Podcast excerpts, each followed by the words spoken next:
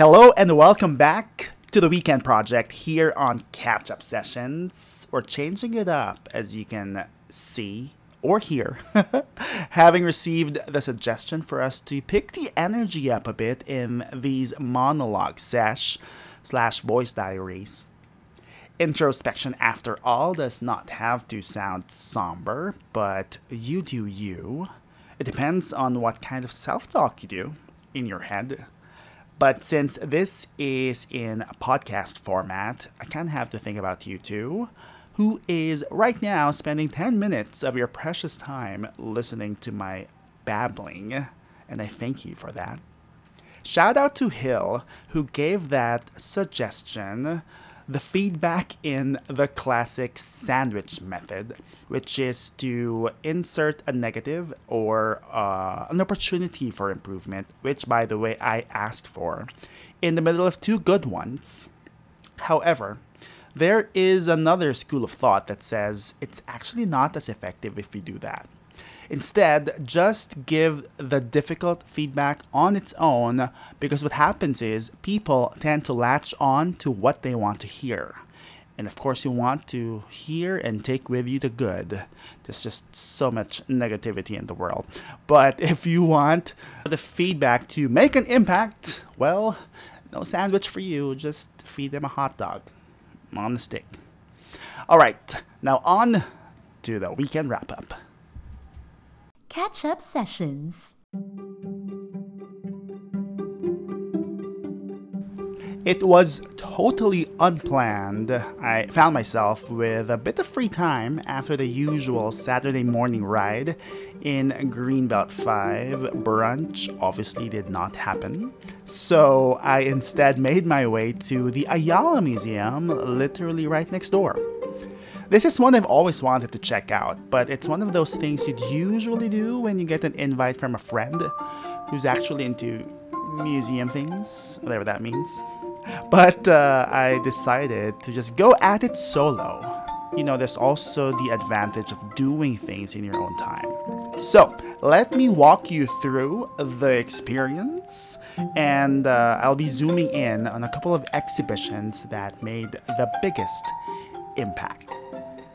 But first, general impressions. As I mentioned, the fact that it's literally next door to a mall, which you pass by all the time, makes it super accessible. It's just that if you're like me, going into these museums or galleries tend to be intimidating. But you know what? I realize now, you just be you. If you don't know shit about art or history, then that's exactly why a museum might just be the perfect trip for you. And if you're already well-versed, then that's good.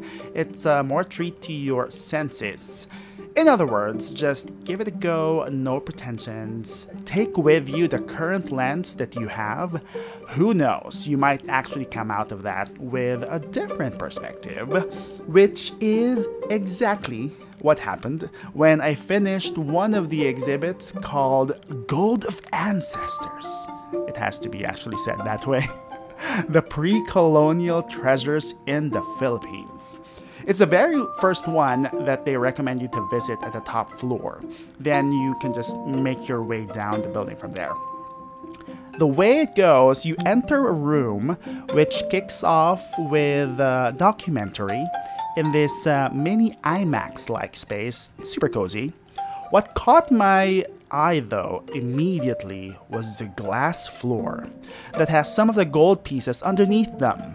You literally can stand on top of it, looking through the glass below you and seeing the artifacts. And with that, a random tip: wear nice shoes. It will be great for photos. After that quick mini-movie, you then step into this little maze, which again has a couple more of these floor installations and the usual eye-level displays. I am living for all of the gold on display. From the title itself, it's pre-colonial, meaning before all of the Spanish conquest came in to the shores. The thing is, whenever someone mentions Philippine history, a big chunk of what displays in my head, or what registers, will be Spanish time. or the very least like Lapu-Lapu. But we don't actually dive into a lot of detail of what it's like back then. See, in the Spanish era, because you have your Noli Me Tangere place in high school, or you can still visit cobblestones in Vigan or Intramuros, it at least allows you to immerse in that time period a little bit. So much in the same way, seeing the actual gold artifacts used as jewelry or bowls, or even used for burying the dead, because what they do is to put like a sheet mask made of gold on someone's face. Imagine like the mummy in ancient Egypt, but in a smaller, humbler scale. It gives you a different appreciation of the kind of opulence and I guess literally rich heritage we had as a group of islands that is before it was later called Las Islas Filipinas.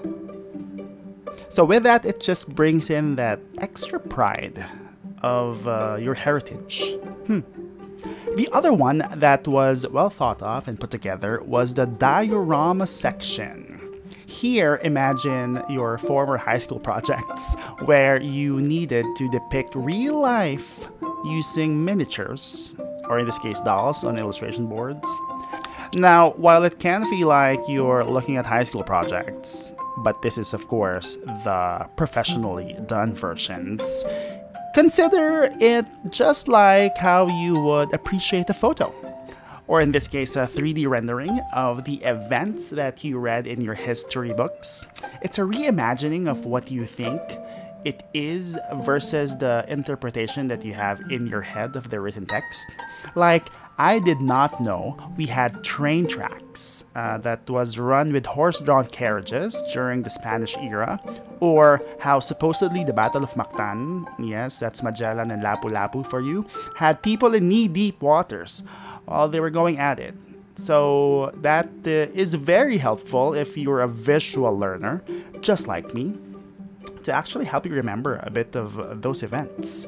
And what I like is as it continues to evolve, since it starts pre-colonial, like imagine prehistoric up until the big chunk of Spanish American influence, even the war with the Japanese. It goes into the more recent ones, but they changed it up to not go the usual diorama. For the EDSA People Power Revolution period, what they have instead was an audio-visual room that you walk into to watch documentaries. Now, I'm not usually a fan of those. I tend to skip in my other museum visits, but since, by coincidence, it was also the People Power Revolution anniversary that day, I decided to stand through it. And what I can say is, what a great reminder it is, something to look back and sort of realize what your role can be in the society that you live in. I won't get into much of that, that's maybe for another weekend. All in all, I'd say the museum was well put together. It even, I dare say, it rivals what I've seen during my visits in the Smithsonian in Washington, D.C. Of course, this one is in a much, much smaller scale. But what I admire is how it's just well thought of. And I'm not talking about the curation of the pieces, because that's sometimes very subjective. What I'm referring to is the execution of the multiple display types and the routes to be able to check out different types of pieces in different ways. My gosh, the building itself is a marvel to just hang around with. And even outside, they do change up some of the big installations. There's a car parked there at the moment, which is again part of this whole museum experience. Next time I get a visitor from another country, I'd probably just ask them to swing by here and then grab coffee in Greenbelt right after. Just perfect for the mall rat that I am.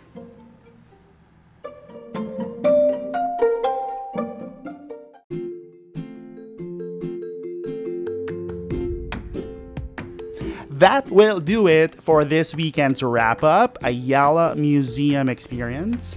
I'm off, literally my mom's calling, for another getaway with fam, and please do watch out for more travel weekends for the whole month of March. If you have any suggestion, feedback, or what have you, Instagram is active and alive at Catch-Up Sessions. Hey, I'll catch you around. Bye!